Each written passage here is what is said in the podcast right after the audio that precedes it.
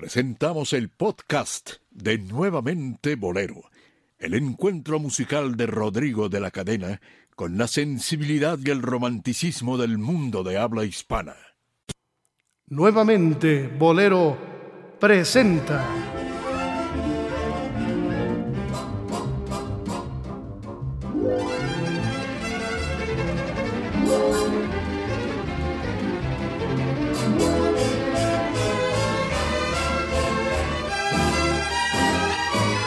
Los bohemios necios.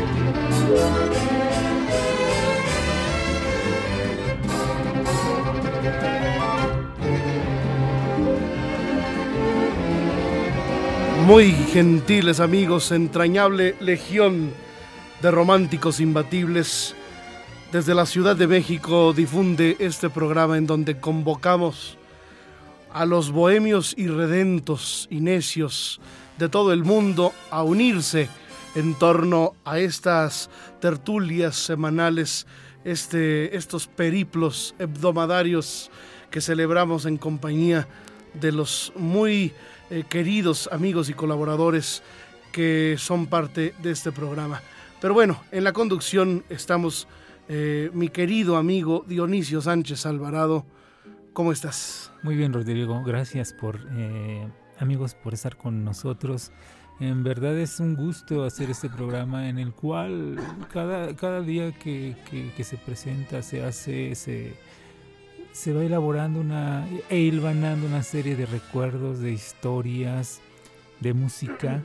Eh, recuerden que este programa, mm, la música en este programa es meramente un pretexto para recordar, para viajar y para que ustedes nos acompañen, brindarles nosotros esa compañía, ustedes opinen acerca de este programa. Pero nuestro objetivo es hacerle recordar. En el caso, en el caso mío o en el caso de Rodrigo, esa frase que me gusta, compartir una falsa nostalgia por algunas cosas. Pero en ese programa, Rodrigo, va a haber una nostalgia auténtica, verdadera, ¿eh? alguien que nos puede recrear toda una época. Así es, Dionisio, la poesía, la música, la inspiración han llenado toda una época de una historia de la música popular. Y la música ha sido el, el fondo, eh, como, en, como en cualquier, como Manuel Esperón, como Gonzalo Curiel, que eran los grandes eh, músicos que, que, ponían la, música de fondo a las películas de la época dorada. Y precisamente hoy tenemos un eh, enorme amigo con una autoridad intachable para hablarnos de muchos temas, pero sobre todo él es un, experto en el tema de las nostalgias. Lo conocí hace muchos años eh, escuchándole sus anécdotas, sus entrevistas, sus vivencias y por supuesto el conocimiento que tiene de, pues de, varias, de varios temas como periodista, como, como director artístico, es un personaje de esos de los cuales uno aprende mucho. Y lo voy a presentar con una canción especial, porque yo creo que así como a, Don Vito Corleone había que ponerle...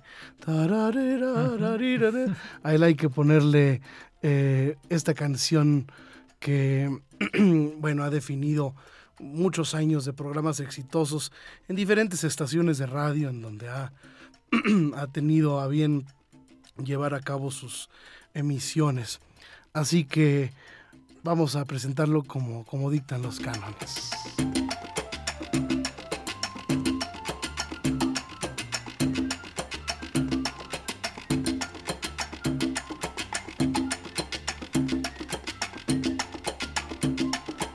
Adelante pues entonces.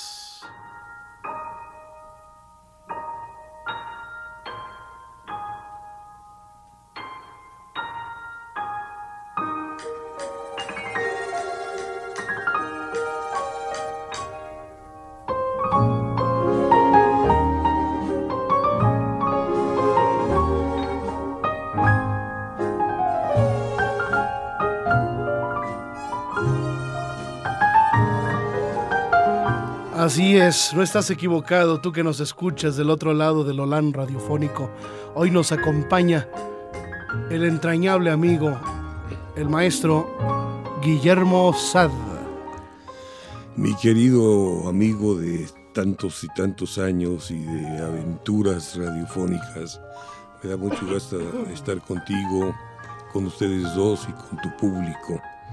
Y bueno, pues este me encanta este tema musical siempre me gustó.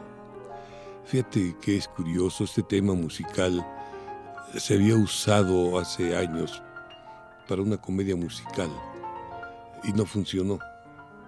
Y es a través de la película, película Casablanca que el tema se retoma y a partir de ese momento se vuelve un tema exitoso que además lo graban una gran cantidad de intérpretes músicos como, como cantantes a través de los años.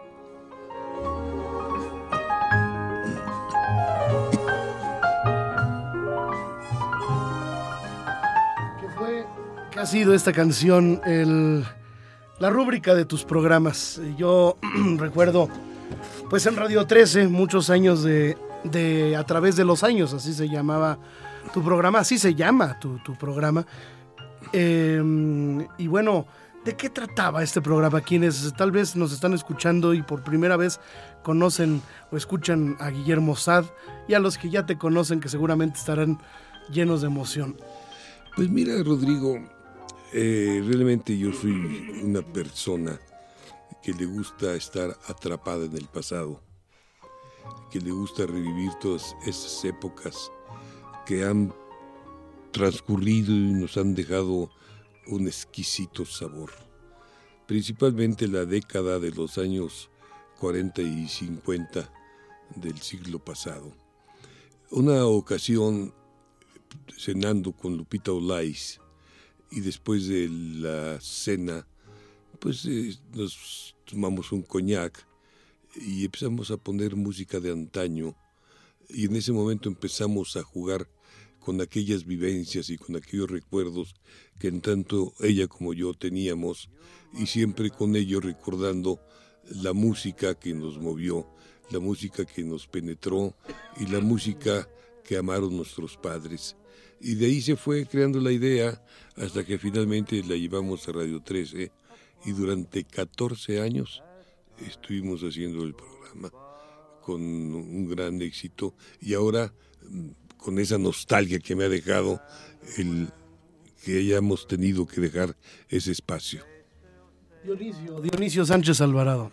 Eh, bueno, yo también como eh, amante de la radio y de la buena radio sintonizaba ese programa y lógico, escuchaba yo atento todas estas historias, estas anécdotas, estos recuerdos de gente que vivió una época que nos atrapa y aparte, como también televidente, el escuchar y volver a sentir presente a Lupita Olais, que en tantos programas de televisión era, era no sé, Guillermo eh, no lo puede describir eh, muy bien, pero... Eh, estás hablando, de, estás hablando de, de una mujer no, de una gran ternura, de una gran capacidad como locutora, sí tenía una facilidad para improvisar, tenía la facilidad también de saber vencer los obstáculos, esos imponderables que de, pronto se presentan para todos nosotros en, la radio. Y bueno, ella dejó una gran, este, eh, grandes recuerdos cuando trabajaba para Televisa. Eh, Lupita fue una de las grandes amistades de Paco Malgesto. Exacto. Malgesto vino siendo su maestro y ella de hecho se comportó y convivió en casa de Malgesto y se convirtió en la hermana de Marcela Rubiales y en la hermana de Paco Rubiales. La querían mucho, Paco la quería mucho. El, Paco tenía cuatro hijos y decía en el orden, mis hijos, Marcela, Paco, Lupita y Cristina. A ese grado Paco quería a Lupita Olay. Sí, le recuerdo mucho en Operación Convivencia. con, con, Paco y, y es de esas figuras de la televisión que queda uno marcado, con Marini Solda, Lupita Olais, eh, Pepita Gomis, esa época que, recordábamos de la televisión, muy presente de pronto, pero sobre todo sobresalía Lupita. Fíjate que Lupita eh, inicia su carrera en Monterrey y era una extraordinaria bailarina de mambo.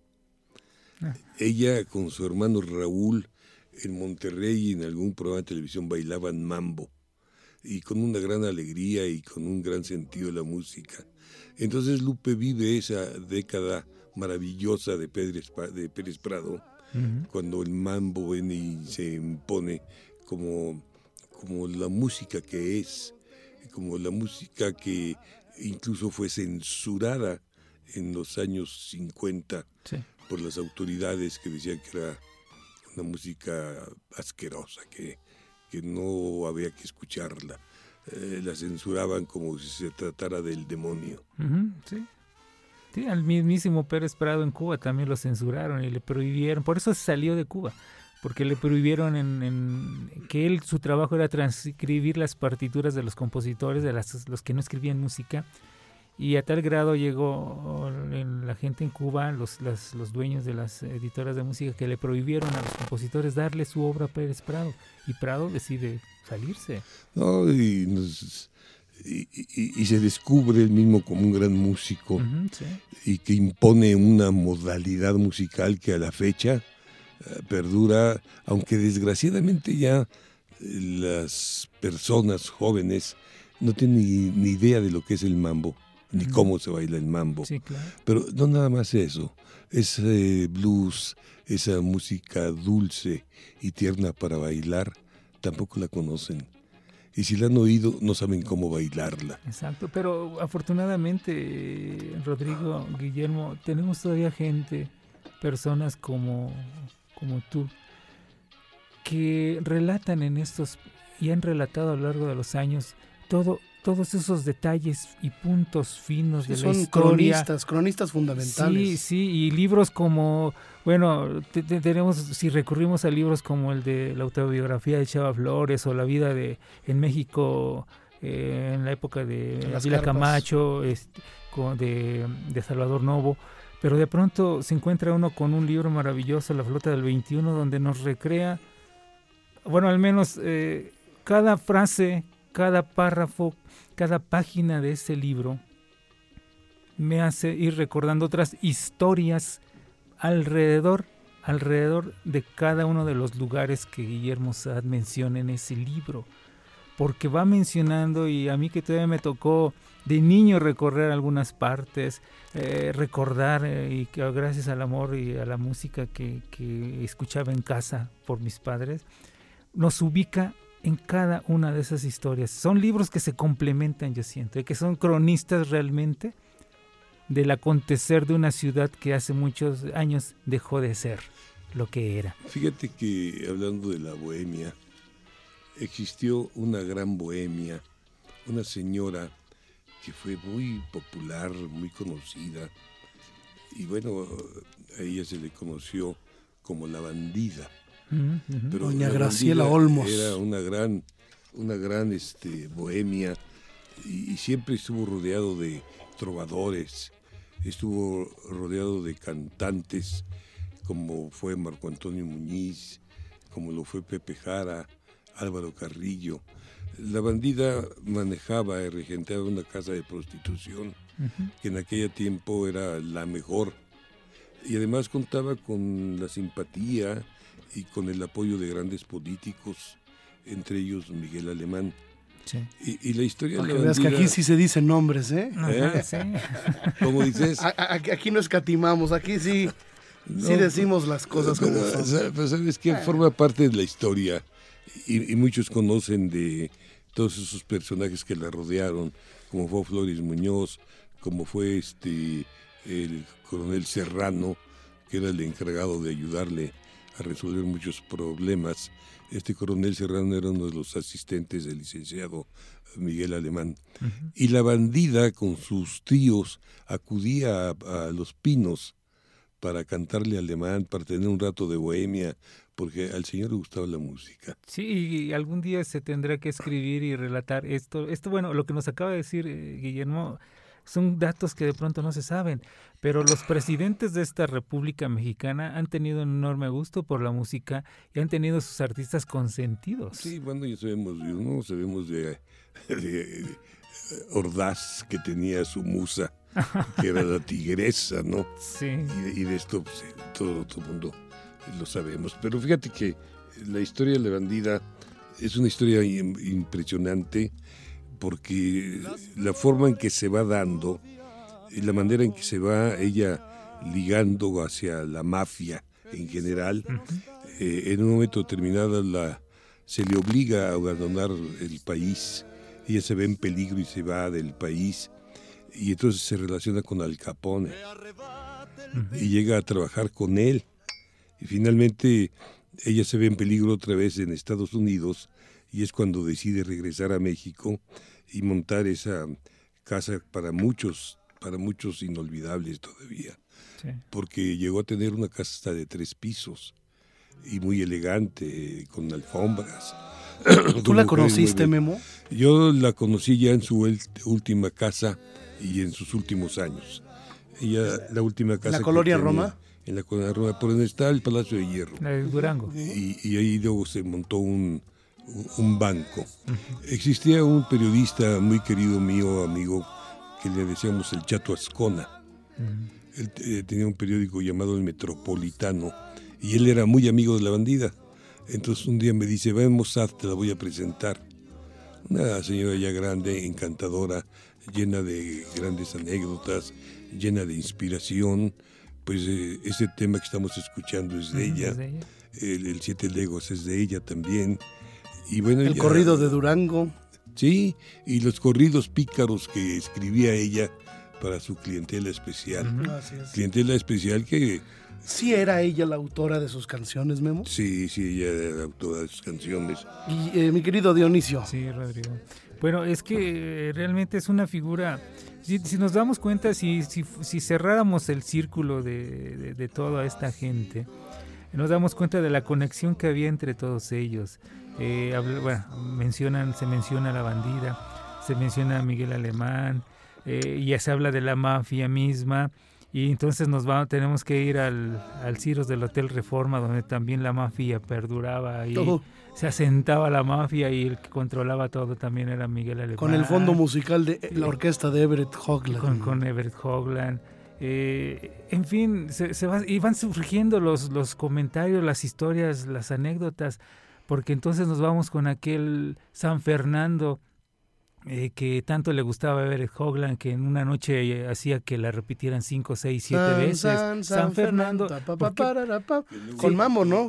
Que cantó Benny Moré. cantó Benny Moré, exacto. Fíjate que eh, el eslogan del Cirus era, el que tenía Everett Hogland era música tenue, de, luces tenues y música dulce para bailar. Qué belleza. ¿Sabes? ¿Te acuerdas del Capri que estaba en el Hotel Reforma? Perdón, el Ciros estaba en el Hotel Reforma. El Capri que estaba en Avenida Juárez, en, el, Regis. El Hotel Regis. Eh, tenía también un eslogan muy bonito que decía, Capri, te besa la luna.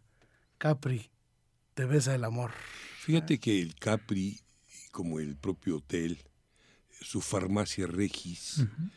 la taberna del Greco. La taberna del Greco, claro fueron muy emblemáticos en la vida nocturna, en la vida social de este país. Él tuvo en sus instalaciones el primer cine de arte, que era el cine Regis, y se exhibía puras películas de arte.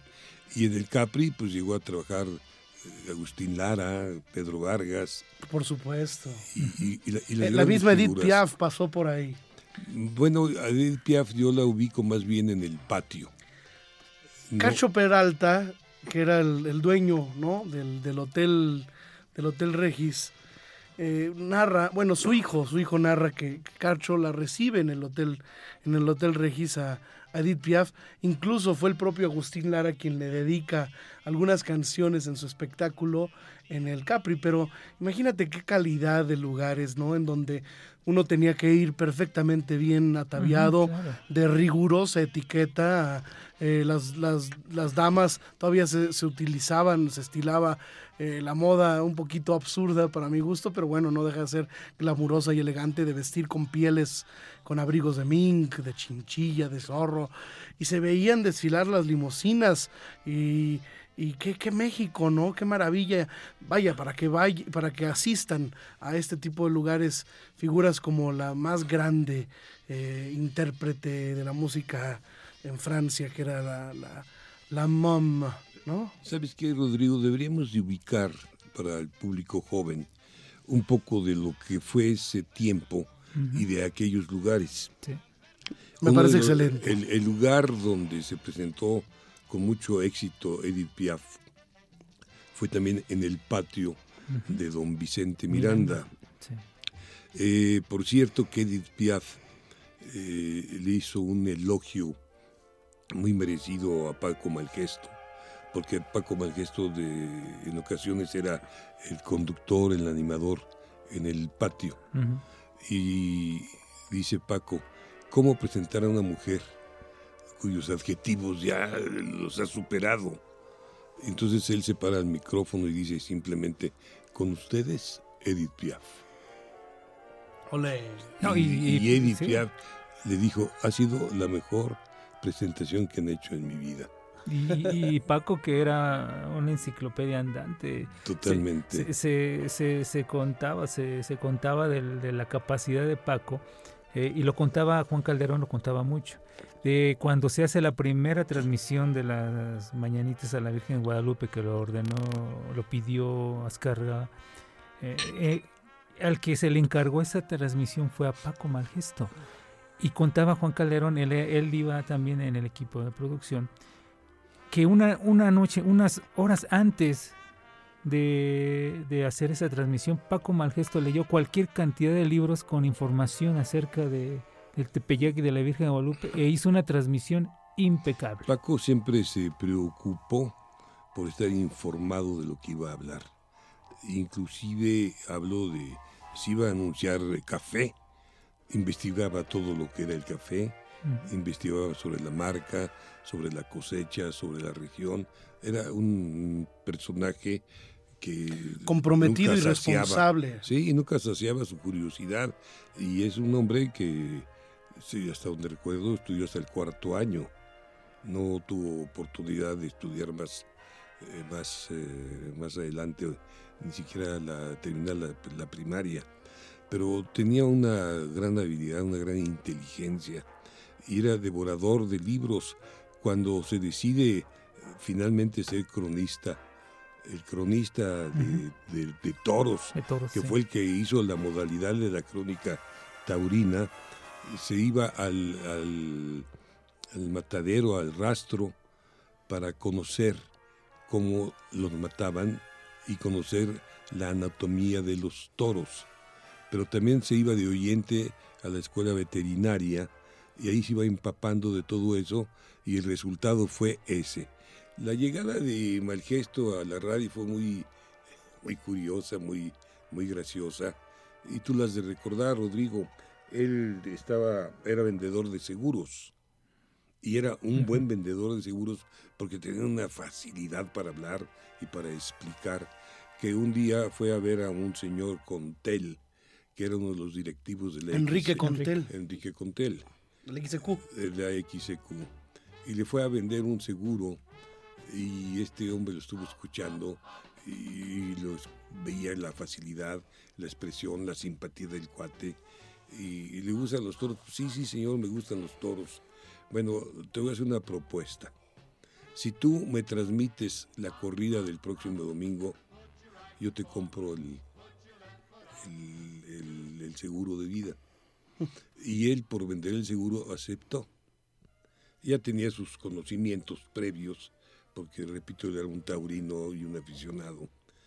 Y entonces él se presenta en el micrófono y eh, existía un colega de él que era Pepe Alameda, pero Pepe Alameda era el, hombre que describía la corrida. Y Paco, al describirla también, hacía algo más. Hablaba de lo que pasaba en los tendidos, que nunca antes nadie lo había hecho. Que a la fecha se ha perdido también esa costumbre. sí, se ha perdido, él empezaba a hablar y las tribunas se empiezan a llenar, ya eh, los tendidos de sol se van ocupando más y más en su primera transmisión que él hizo y este y la gente está impaciente, eh, las espadas de esta tarde van a ser tales y tales y los eh, toros eh, tienen esta Lo casa. que llaman ahora los, eh, los periodistas nuevos, el color. del- Sí, él, él- él- él le, metía color a todo ello. Y, y la anécdota más interesante es que él dice, bueno, y todo se está preparando y caray, va a ser una tarde lluviosa porque empieza a llover. Pero, pero ¿qué veo? Ahí al, al final está bajando por las escaleras una mujer vestida de rojo, muy bella vestida de rojo y, y- y viene bajando y la multitud se le queda bien. Y bueno, pues este no- nos llama la atención de que venga ella sola y, bajando para ocupar su lugar. Y, mientras tanto quiero decirles, y, y hablaba de las corridas y bla, bla, bla, y, este, y que en un momento más va a salir el, el primero de la tarde. Oigan, y esa mujer ya llegó finalmente al sitio que tenía en, en las barreras de primera fila y ya se acomodó y hasta donde alcanzamos de ver es una mujer muy bonita y, y otra vez seguía con las y bueno y ya los tendidos se llenan ya está a punto de sonar el clarinete para la primera eh, de- primer toro y efectivamente sale toro él dice se trata de un toro así asado con las astas bla bla bla, bla y, y hace la reseña y, y en la reseña decía este y, y bueno y este está lloviendo y está lloviendo cada vez un poco más y, el vestido de la mujer de rojo se está encogiendo qué barbaridad este Qué, qué, qué, qué curioso. Y bueno, y el segundo de la tarde y así, y, y la mujer de rojo eh, sigue recibiendo el agua y, y su vestido se sigue encogiendo y se sigue encogiendo. Y así se echó toda la corrida hablando de lo que ocurría en las tribunas, de lo que ocurría en la arena, de los nombres de los toreros, las faenas, etcétera. Bueno, terminó la transmisión y al día siguiente va con Enrique Contel, pues para que le cumpliera la compra del seguro y le dice él, este, ¿sabe qué? Usted debe de seguir con esto. Lo ha hecho maravilloso. Está usted muy bien. eh, va a quedar usted contratado para que narre las corridas. Y le dice Paco, ¿y el seguro? No, ¿cuál seguro? Usted va a seguir narrando. y, y ya, bueno, ya se pusieron de acuerdo y le dice, oiga Paco, ¿y quién es? ¿Quién era? ¿Qué pasó con la mujer de rojo? Dice, señor, nunca existió. Es que era una muestra de la capacidad. Aparte de, según lo que cuentan, eh, Enrique Contel era de las personas que mandaba cortar la transmisión si no le gustaba cómo se estaba eh, relatando o comentando el, el- hecho deportivo en este caso. Eh, mandaba que, se cortara la transmisión. Inclusive eh, de ahí así mismo surgió el mago Septién por esa capacidad que tenía él y por el conocimiento que había tenido. Eh, entonces también comenzó a relatar todas esas anécdotas que el mago inventaba o creaba o tenía en el cerebro. Y también él preguntaba, ¿cómo voy? Eh, pues al menos el viejo no te ha cortado la transmisión. Porque era muy popular con Tel de mandar a cortar las transmisiones de los comentaristas que no le gustaban. Oye, pues yo estoy como con Tel ahorita, voy a tener que cortar la transmisión porque ¿qué creen?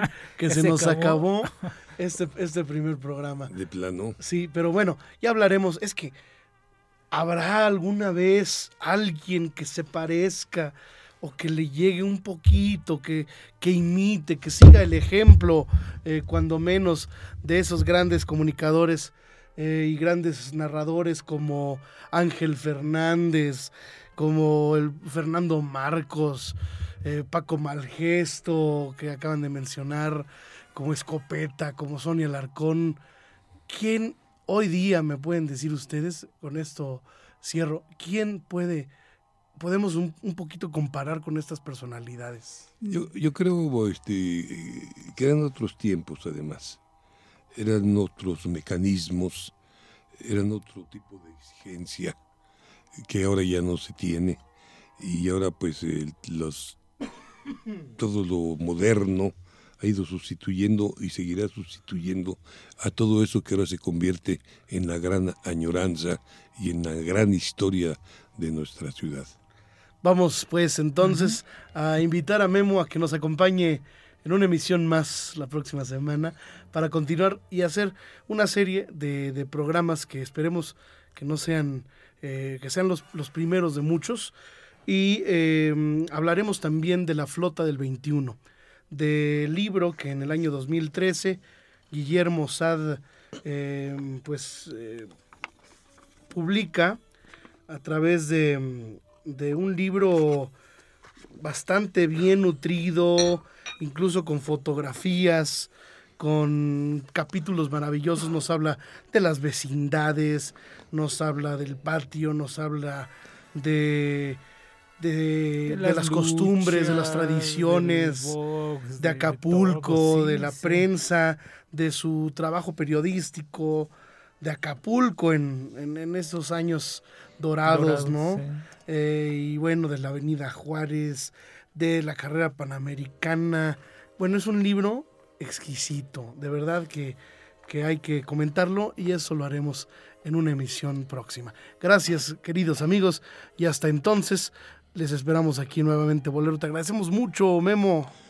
Pues gracias, Rodrigo, y a tu público les hago una recomendación. Pórtense mal, porque para portarse bien siempre hay tiempo. Dionisio. Gracias, hasta luego.